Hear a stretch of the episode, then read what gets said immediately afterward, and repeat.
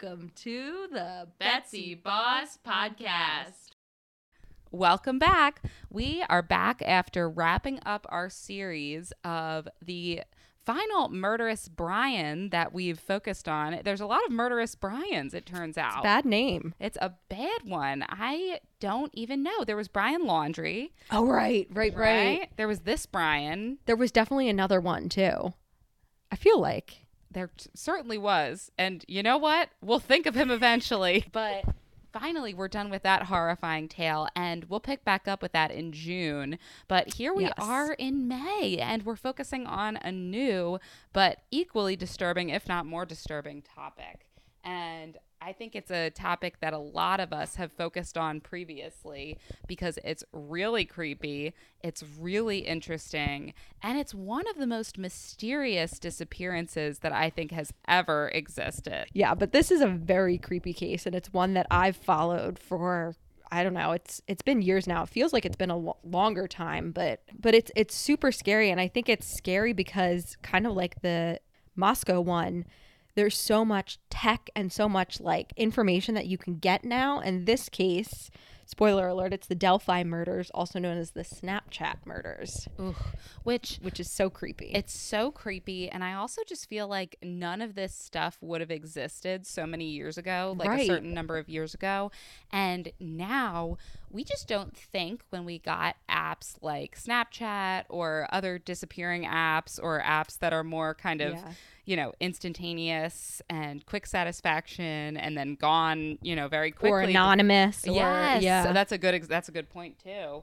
That this stuff disappears, but it doesn't really ever disappear because someone's going to need to use this information Yeah. if something happens, and that's exactly what happened in this case. I just wonder what the statute of limitations is for how long they have to retain the records that are on Oh, Snapchat good- in the archives. You know, That's a good point. Yeah, because you would think that, yeah, they're not going to retain it forever because buying up all that storage space or, you know, to keep everything indefinitely. Well, and if you think about it, it's the whole world's Snapchats. Right. So, like, all of that stuff is in some sort of archive somewhere. And it just, you know, is all gathered there Yeah. for purposes of saving the information just in case you need it. Well, and I think it's very difficult too to get that information via search warrants and stuff. Also, Oh, really? I, I think it's it's not the easiest stuff to get, if I remember correctly. Well, it's weird because it's like by using these apps, you're sort of absolving yourself of your privacy rights Yeah. in some kind of way because but then there's still this illusion of privacy because True, if you have like oh, a private account or something too, or whatever. And you're just sending it, I guess, for the most part, directly to another person Right. It's not right. necessarily a snap story or anything like that. Right. So it's, I don't know. It's like what we think of it as versus what's actually existing under the surface. Yeah, and we will talk about some of the pictures too um, in here because pictures, videos, whatnot. But I wonder if, at least for the pictures, if well, they must have had them up front. Somebody probably saved them down or something, you know, after they learned the girls disappeared. Because I feel like to try to go and get that and get that information right away would have been difficult. I don't know. I don't know. Yeah, that would have been a difficult road. But Yeah. anyway, so, you know, we've talked about all the weird stuff that went on with this case and why it's so weird with all this Snapchat and tech elements and everything like that. But maybe what we should do is start with a little bit of the background. Our favorite stuff. Our favorite background and stuff. timelines. Oh, yeah. We love background and we love a timeline. So, just going into Delphi, it's a pretty small town. I, when I looked up the population, I was actually surprised it was this small.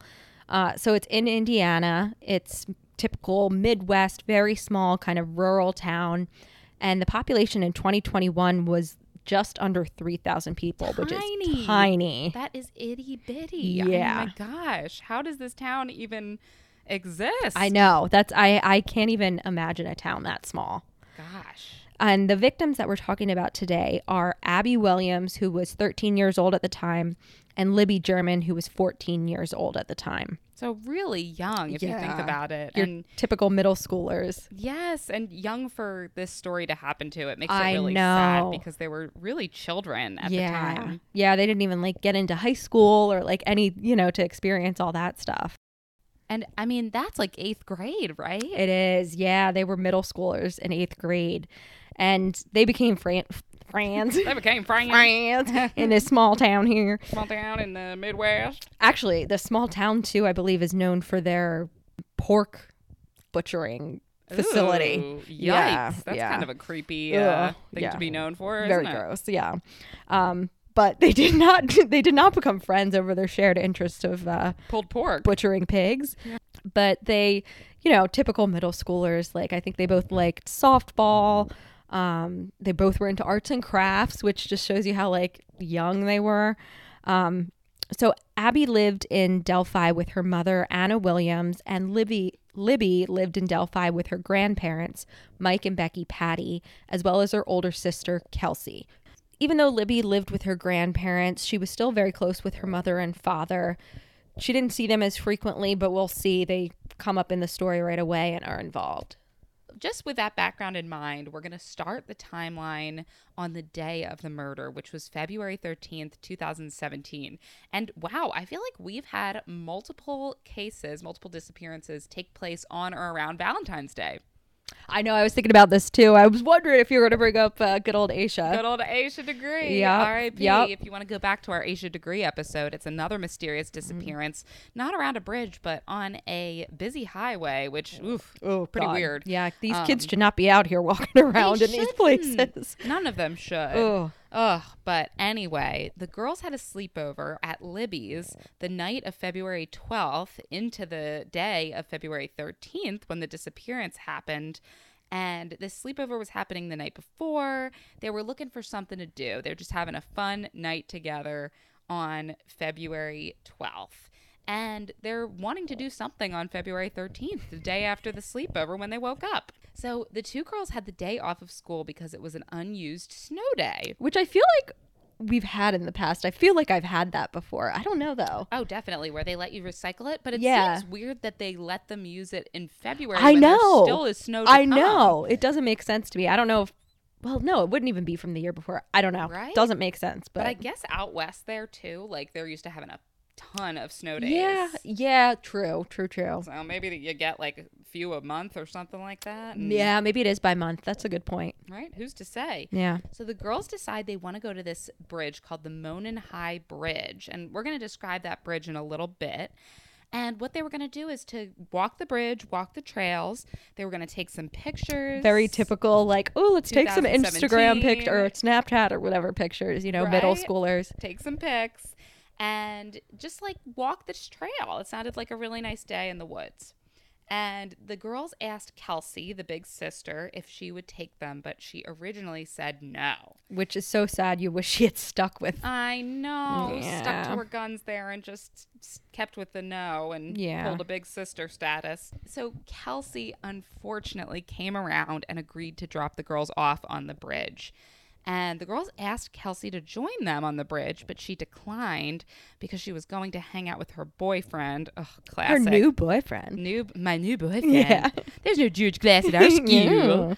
And she also had to work. So that those were her excuses and she would not join the girls on the bridge. Lucky for her, but unlucky Yeah. for the girls. And it is an important point to make that she didn't go and that they just kind of like off the cuff seemed to invite her Uh, because it will go to were the girls meeting somebody there if they were would they have just off the cuff like invited kelsey al- you know what i mean like yeah, it, it goes to adds to the evidence of what was going on here. Yeah. What was their plan? You know, Exactly. somebody else luring them in. But and we'll get all to to all that soon. Yes, we will. There's a lot to go through in this case. So, describing the Monon High Bridge, it is terrifying. Yes. I so would never, up. never be able to go on it. It's a nightmare. Yeah, it's it's a wooded trail located in a preserve on Deer Creek. Mm, famous for the water bottles. Oh, true. Yeah, although I think that's Deer Park. Oh, you're right. Damn it. Could be a part of the park. right? Just that creek that goes under the bridge. You know, although I don't I don't think you'd want to be drinking from it after this. Don't, ooh, I don't think so either. Yeah. The trails and especially the bridge were popular places for all different types of people. So obviously you have your nature enthusiasts. Hunting was big out there, so there was some private property right around this area, so you would oftentimes see hunters out there hunting on that private property. And then kids in a small town, you know, where do you go? What do you do? This is like Go to the oh, neighborhood let, bridge. let's go to the bridge and hope we don't fall off of it. Right? Good, clean entertainment. I guess. We're calling it a bridge, but it's really a, an old railroad trestle. And this was abandoned in 1989. So, again, we're in 2017, 1989, Taylor Swift style. it was. It's a long time. It's a long time, and there was no like upkeep or maintenance on it, so you can imagine the condition that it's in. Um, scary thing, people still like to walk across it, and have to mention the drop off the side is 63 feet down to the creek below. Substantial, and it's a straight down drop. If you don't like heights, I mean, whew, you'll really appreciate this. It looks like you're standing on the edge of the Hoover Dam almost. It like it is just so high, and it's a 90 degree Yep. drop. Yeah, I've I've seen some other videos of people going on it, and there was one of this guy go, probably going on it for the first time, and he's literally like crawling across it because I would probably do the same if I had to go across it. I would not try to walk on it. Absolutely. Yeah. Um. So again, it's you know not good condition. Another scary part is it's missing railroad ties, so you could misstep and just like slip Fall to through. your death. Yeah, there's no side rails or anything, obviously. And again, like we said, if you fall, you're falling straight down 63 feet. It's almost surprising that like the town, knowing that people went to this thing for fun all the time, didn't like invest in a guardrail or anything. Well, they are now. I mean, that's the one sad thing is this is becoming like, yeah, a big project to kind of um, revamp it and you know fix it up and everything. But it's yeah, I, I'm just shocked that so many people would go out there and, and just be able to walk across it because I could not. People have no fear, especially in the middle of nowhere. I feel like that yeah, just, that's true too. you know, they're yeah, looking for a thrill. like let me just dare you to yeah, jump off the bridge. Like if your friends jumped off the bridge, would you? Like maybe the girls get to the bridge and Kelsey drops the girls off at the trails. This happens around 140 to 145, somewhere in there. And I will say up front, we we get very timeline heavy, but I know for people that follow this case, it's extremely important, like the times. And I think it all I don't know, being into it myself, I think it always helps to kind of paint the picture of how quickly things happened or, you know, if it makes sense or doesn't make sense that something could happen in that time frame, that type of thing. Yeah, I think it's important to set the stage that way, especially since there is so much mystery around this case. It Yeah. just it helps rule things out and keep Yeah. things in and all that. So at this time, Libby calls her father Derek and makes arrangements for him to pick the girls up at the end of the day. Very responsible of Libby to Yeah. already set up the pickup and Derek agreed to pick up the girls between 3 and 3:30 p.m. And he agreed that he would call Libby when he was getting close so that the girls could make sure that they were back at the pickup location when he arrived. So all coordinated plans, you know? Yeah, like, all good. typical. Everything's set in place and ready to go and ready to pick up the girls when he arrived. And the girls made their way through the trails to the bridge Ugh. and oof, it's just it's so disturbing. At 2:07 p.m., Libby posts two pictures to her Snapchat. And again, Snapchat is really the key to this mystery. It Even though we don't really have an answer to the mystery, we have a ton of evidence in the form of Snapchats. And I think that's why this case and and you know some other cases capture attention more so than others. It's when you have images like this, like it just makes things so much more real. Yeah, it really does, and it's it's really creepy. So at 207, like I said, Libby posts two different pictures on Snapchat.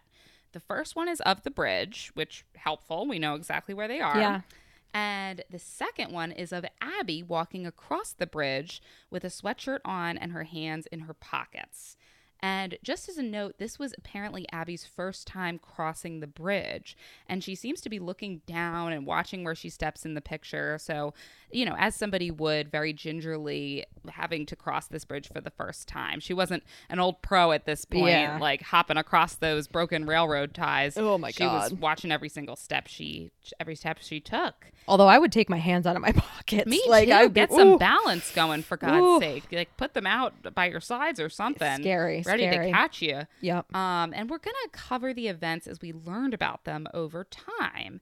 This case has had several high profile press conferences, and the details have really slowly been coming to the surface over the years.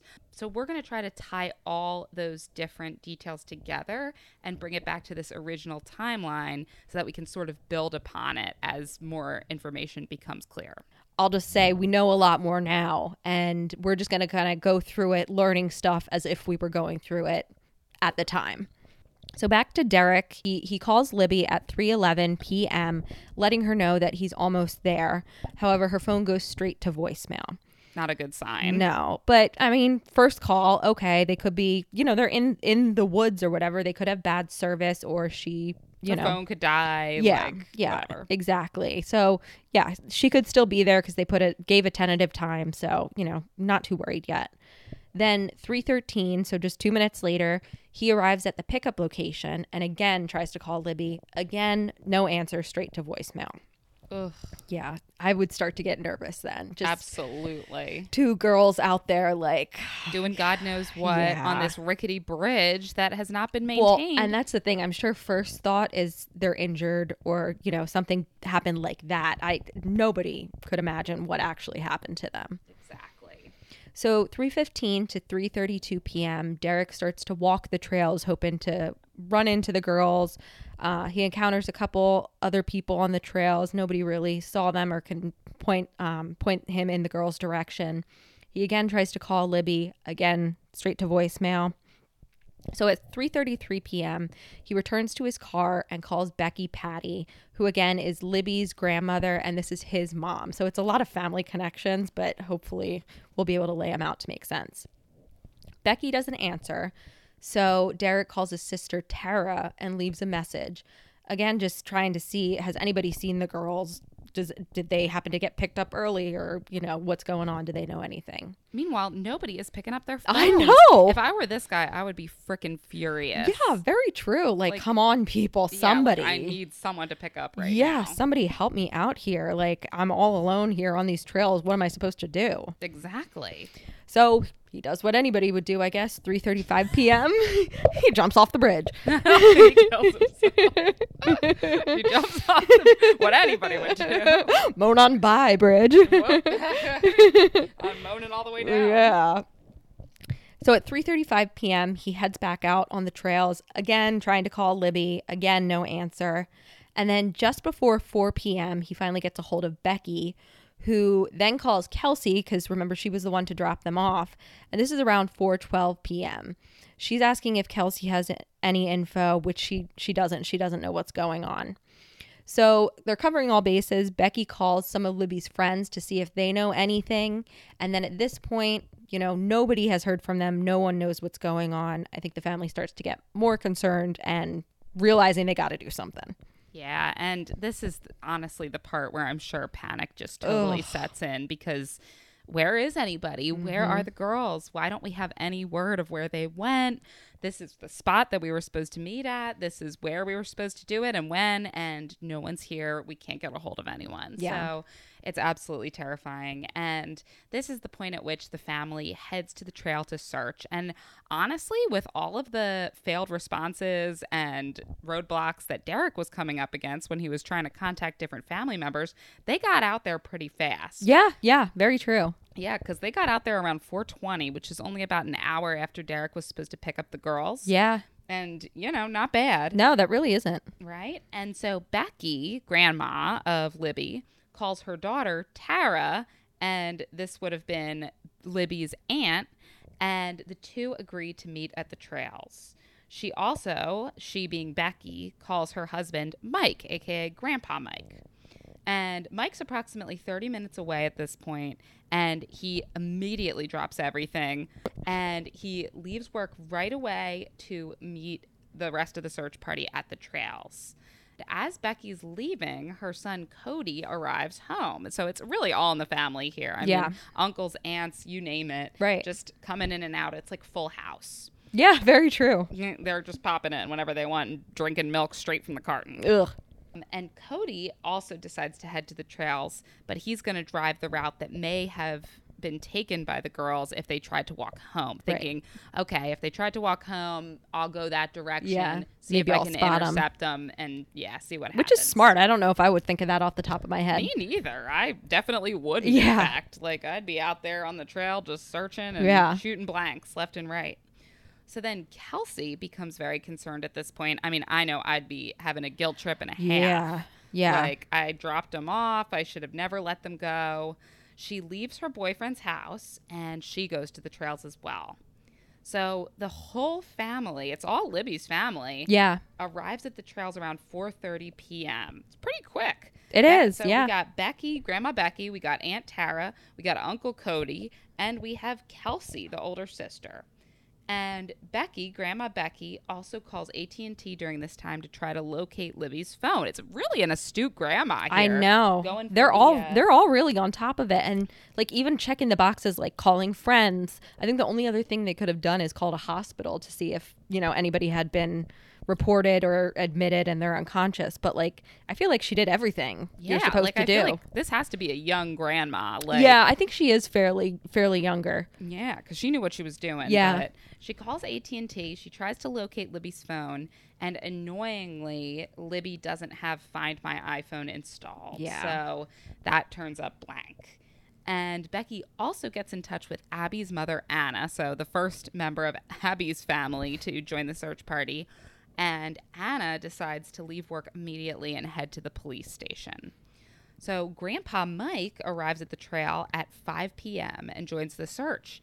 He just keeps calling Libby's phone over and over Which again. Which I would do. I would do the same thing. And, you know, even though it seems like it's going straight to voicemail, Yeah. it seems like it's probably dead or doesn't have service, I'd be doing the same thing because that's your only connection Yeah. to her. Like, you may as well just keep trying. And Absolutely. who knows? Maybe it comes back to life. Yep. So at 5:20, Grandpa Mike reports the girls missing to law enforcement.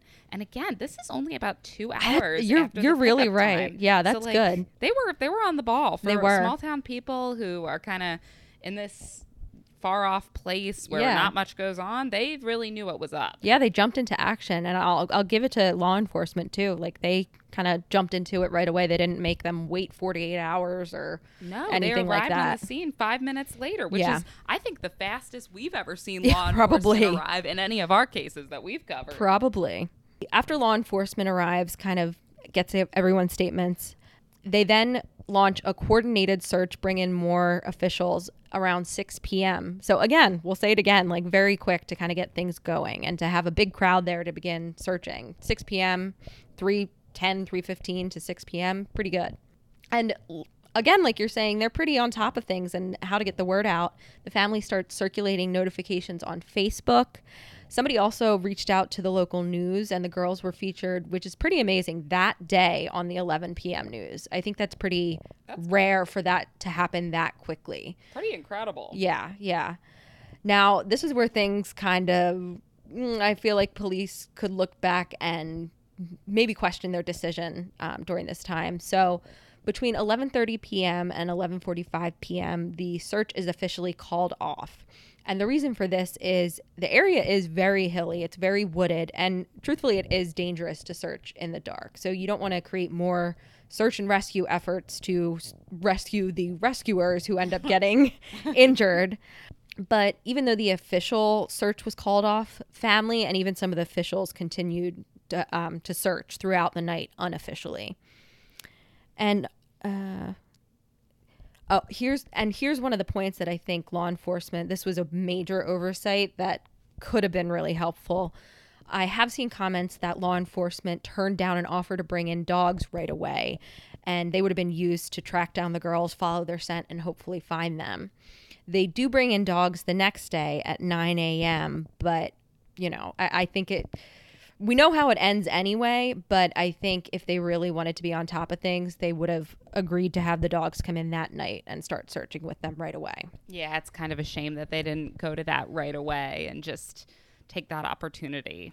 Moving on to Valentine's Day, the next day, at 8:15 a.m. the search starts again, and in addition to law enforcement and fire officials, we also have a big group of volunteers including family members and all these different people who have organized themselves into small groups to assist in the search. Which I think it's great that family wants to be involved and again, they're probably just picturing that the girls are injured somewhere, you know, they couldn't travel out of that location so they're just kind of hunkered down waiting for someone to find them they're obviously not picturing this scenario.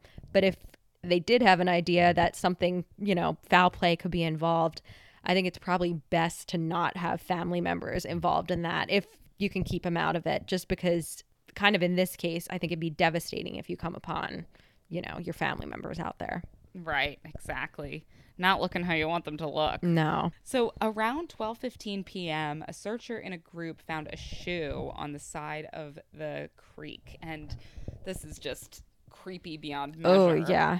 And he yells out to another group nearby, which included Kelsey, asking what type of shoes the girls were wearing when they left. Kelsey identified the shoe as Libby's. Ugh. So this is just creepy and sad Yeah. and really scary. But even at that point, like I'm just trying to put myself in their mindset. They could definitely think that she tripped and fell and lost her Lost shoe. shoe. Oh, a hundred You know? percent. Well, and not to mention though, I start thinking like this is February in the Midwest. That's true. And Like, and they were out there overnight when the temperatures dropped. Exactly. Yeah. Like that. That's very true. That's very and, true. Ugh, you got to have hypothermia by that point. Yeah. But anyway, so in that same group, a searcher thought he saw something, possibly a deer or something like that, on the other side of the creek. And he took out his cell phone and he zoomed in on the area, trying to get a clearer picture of what it was. And when he zoomed in, ugh, he saw the girls. And the bodies were found on private property. And this was about 50 feet from the shore of Deer Creek and a set of footprints are what apparently led the volunteers to the area where the bodies were found. So, ugh, just beginning Beginning of a yes, creepy, just a yeah, horrible, terrible horrible ending. Disaster. Yeah, and I I will say too, just to kind of describe things, this creek is pretty wide too. It's not your little backyard creek. Like it's it's pretty wide, and um, crossing it, you know, would be difficult. So now we're moving on. The girls have been found. Around 1 p.m., law enfor- around 1 p.m., law enforcement switched from a search effort to now an evidence recovery effort. And this obviously is what tipped off everybody like, "Uh-oh. You know, uh, this this doesn't sound good." So at this time, the news media started to report that two bodies were found. At 2 p.m., police held the first of many press conferences announcing that two bodies had been found, but they weren't confirming the identities. Although, again, 3,000 people in the town, two girls missing, two bodies found in the area they went missing. Like, it'd be crazy if it wasn't them. During this press conference, law enforcement confirmed that they were investigating the matter as a crime and suspected foul play. When they were asked why they suspected foul play, they said just the way the bodies were found. That's about all I can say at this point. And that's sickening because Oh. honestly, like this is where your imagination is almost worse than the reality. Yeah. Not that the reality isn't grisly and grim. I mean, prepare yourself. But by the same token, it's like, okay, just the way the bodies were found. We don't think that anything happened other than a really bad Bad. situation and foul play. and this little detail will we'll get more information later on but exactly what you're saying it is worse than you can imagine i think kind of like what eventually comes out this is a big point in the investigation another question they were asked was whether the bodies were in the water and officials said they were on the edge of the water from what i understood Ugh. Yeah this location with the water and you know how they got to the to where their bodies were finally found is still kind of a mystery but it's something that a lot of people have speculated on as well So, as we said, the press conferences will play a major part in this investigation. Officials did not initially realize, which I think was the same thing in the Moscow case, the immense attention that this case would receive, and subsequently the analysis and scrutiny future press conferences would receive. People that closely followed the case would and still do continue to dissect every word and try to, you know, see if they're trying to give certain meaning or details or you know trying to communicate something without really saying things. So it's it's pretty crazy. I, i'd be intimidated to be at a press conference like that and have to speak knowing that people are going to take every single word and try to pull it apart and make something of it. So because of this and to protect the case and the details of the case officials became increasingly selective about the information they released and even more so how they conducted these press conferences. And like we said, armchair detectives tried to dissect everything and it, it's pretty insane if you read some of the write ups people have done on these different press conferences and then taking words from you know various ones putting them together trying to piece things together it's it's pretty crazy so, February 15th, 2017, so this is two days after the disappearance, autopsies are conducted and completed by 12 p.m. And the details don't get released. And those details include the cause of death for both of the girls.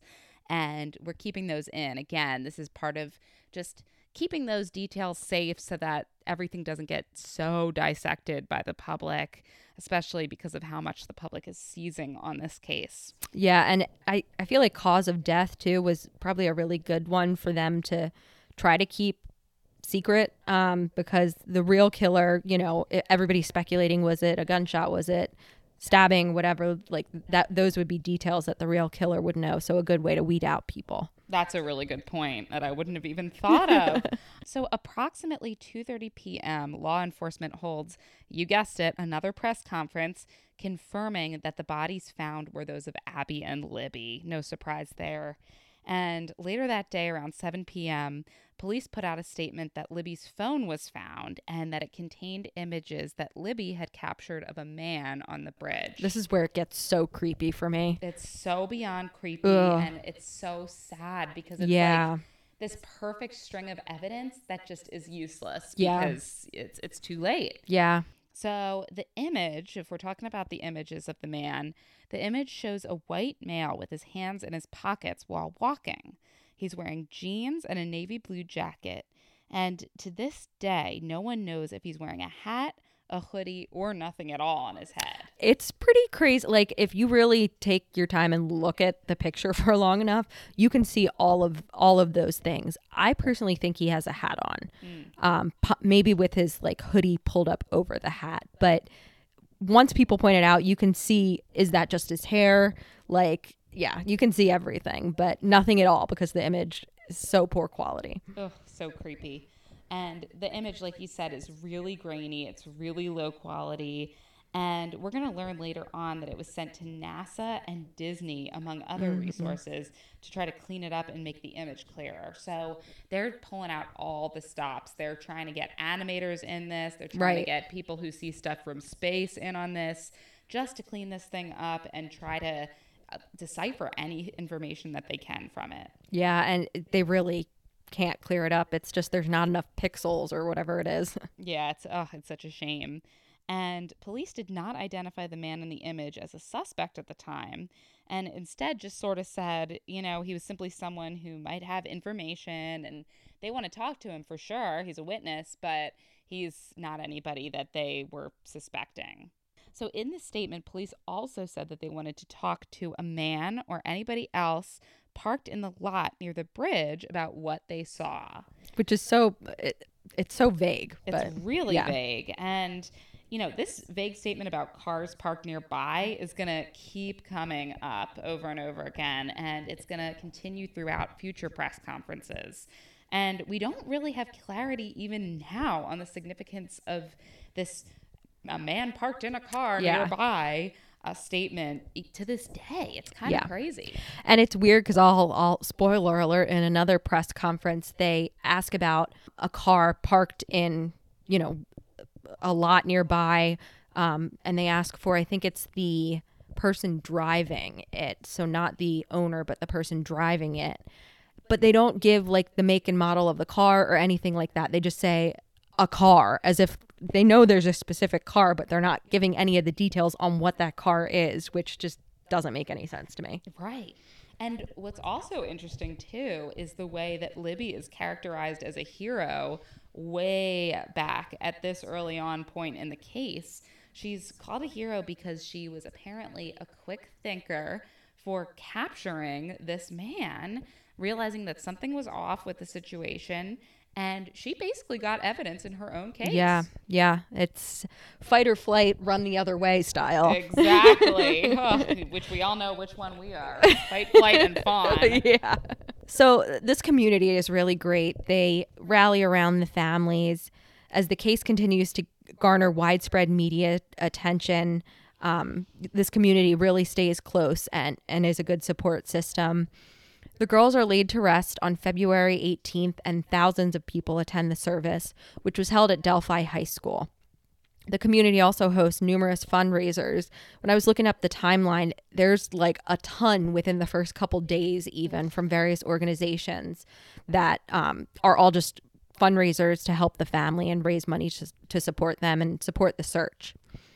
Additional law enforcement are also brought in because they're just getting so many tips. They, you know, just need bodies, the right, obviously the right bodies, the right officials, not just anybody off the street. Uh, but they really have to bring in a bunch of staff to to take those incoming calls. On February 19th, 2017, police re- release an official statement now, and this is pretty quick after the images release, saying that the man in the photo is now considered a suspect. So, very quick turnaround from, you know, oh, we just want to talk to him to no, he's a suspect. Yeah, I wonder what it was that I know. that like that because they seemed pretty convinced that he was no big deal. Yeah. He was just a witness. He probably saw the girls in their last moments and to all of a sudden, nope, we want him for a whole different reason. I think what it was, we learned later kind of there were several witnesses that spoke with police to describe people they saw on the trails and, you know, eventually some sketches are put together. I'm wondering if maybe it was kind of during these initial days talking to these witnesses, you know, they were able to kind of rule other people out, rule everybody out and narrowed it down to just that guy on the bridge and he's the only one we ca- can account for. He was right there. Obviously you know the last time the girls were seen probably a suspect. So we moved to february 22nd 2017 and yet again another press conference. This one is really where you know we didn't think it could get any crazier. It continues to get crazier. The police reveal that Libby didn't just capture a, a, photo, but she also captured video and audio of the suspect on her phone, which is is just crazy and sickening when you Oh. realize what he says. Oh God, it's it's oh, it's so scary. Just thinking about being isolated out there and you just you have no options. Like somebody comes up to you, like what are you gonna do? right. Um, so everybody obviously realizes that the image released was probably not a, just a photo, it was probably a still from this full video. Police said they were not going to release the video at the time, but they did release audio of the suspect on this day. And um, here's the creepy phrase that he says. It's a really short clip. It's down the hill. Ugh. Oh, oh, Sick. It just gives you shivers. Yeah. And it's awful. yeah. Because if you think about it, I mean, they're on top of this Oh, crazy high bridge with a 90 degree drop. And what could down the hill mean? Nothing good. no, Nothing no. good. So if we do dissect what the audio and what down the hill might mean, based on Libby's last Snapchat images of Abby and the image she captured of the suspect, police placed her at the far southeast end of the bridge. So we sort of have an idea where they were in these final moments. And the trail ends at that end of the bridge, and that's where the private property begins. And that private property, again, is where Abby and Libby were found. The end of the bridge also drops off into a steep hillside, again, down the hill. When reaching that end of the bridge, visitors would usually turn around and head back. And the typical practice, because again, the bridge was narrow and dangerous, was for the party at the end of the bridge to allow anybody who was still on the bridge to cross successfully. And essentially, this would make it so the parties were not crossing in opposite directions on the narrow track. And that would kind of keep the risk of falling down. I mean, granted, the risk of falling was still pretty huge because we're up there and there's stuff missing, it's narrow, it's rickety, but at least allowing one party to cross at a time in one direction at a time sort of limited that risk.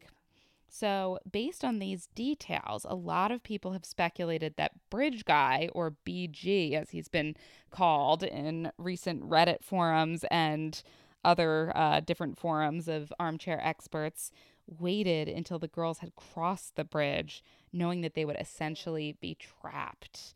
Ugh, so it's so scary. I mean, you think about that part where it's customary to let the other party go. Ugh, and just him kind of forcing them into into a trap. Well, and how creepy too. They're standing there, like when she probably got this video. It's pretty much impending doom, where it's like they're watching this guy come towards them, and obviously had a bad feeling about it. And it's just like you're standing there watching and waiting. Exactly. Ugh. and you can't do anything because No. the only other option is Where do you go? turn like, back yeah. over the uh, sprint across the bridge. Like, well, and then what? He like pushes you off, or he grabs you, or right, you who know. knows? Yeah. Oh my gosh. So he then quickly crosses the bridge, and ugh, this is the scariest part. They think confronted the girls on the southeast end of the bridge and forced them down the hill with his down the hill comment. At the bottom of the hill was where Libby's shoe was found. And again, this was on the edge of the creek, and their bodies were found on the other side of the creek.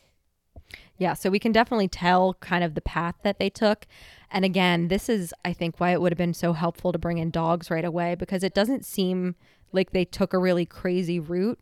Um, the water might have messed things up because we'll get into that. It seems that they crossed the creek to get to the other side, like the Why chicken. The chicken? The, across road? Why the murderer across Oh, to kill the two girls. Exactly. but I think that's that's pretty crazy too. Again, we'll get into it, but what kind of happened to force them to go across the creek? Was the guy forcing them? Did they try to escape? That's why her shoe was off. Like all these different scenarios. But this is where we're going to end for today. There's a lot more to this case, so this will definitely be a multi-parter. And just kind of ending on this note, at this stage in the investigation, there was definitely a feeling that even in the initial days and then weeks, that the investigation would, um, you know, find a suspect and the case would be solved relatively quickly. And you have to imagine, you know, you've got great evidence. Essentially, you have a picture of your suspect, even though it's not a great one. You've got you know, a picture and audio or video and audio, as we know. So, how could that not be solved so quickly? But as we'll come to find out in these other parts, this actually took years to finally be resolved. And actually, we're not even at the resolution yet. We're just kind of getting there today. Thanks so much for listening to today's episode of Betsy Boss Podcast. If you'd like to find us online, we're on Facebook at Betsy Boss Podcast, on Instagram at Betsy Boss Podcast, on Twitter at Betsy Boss Pod, and our email is betsybosspodcast at gmail.com. Also, Betsy Boss is now on both iTunes and Spotify. If you like what you hear, please rate, subscribe, and comment. Thanks again for listening.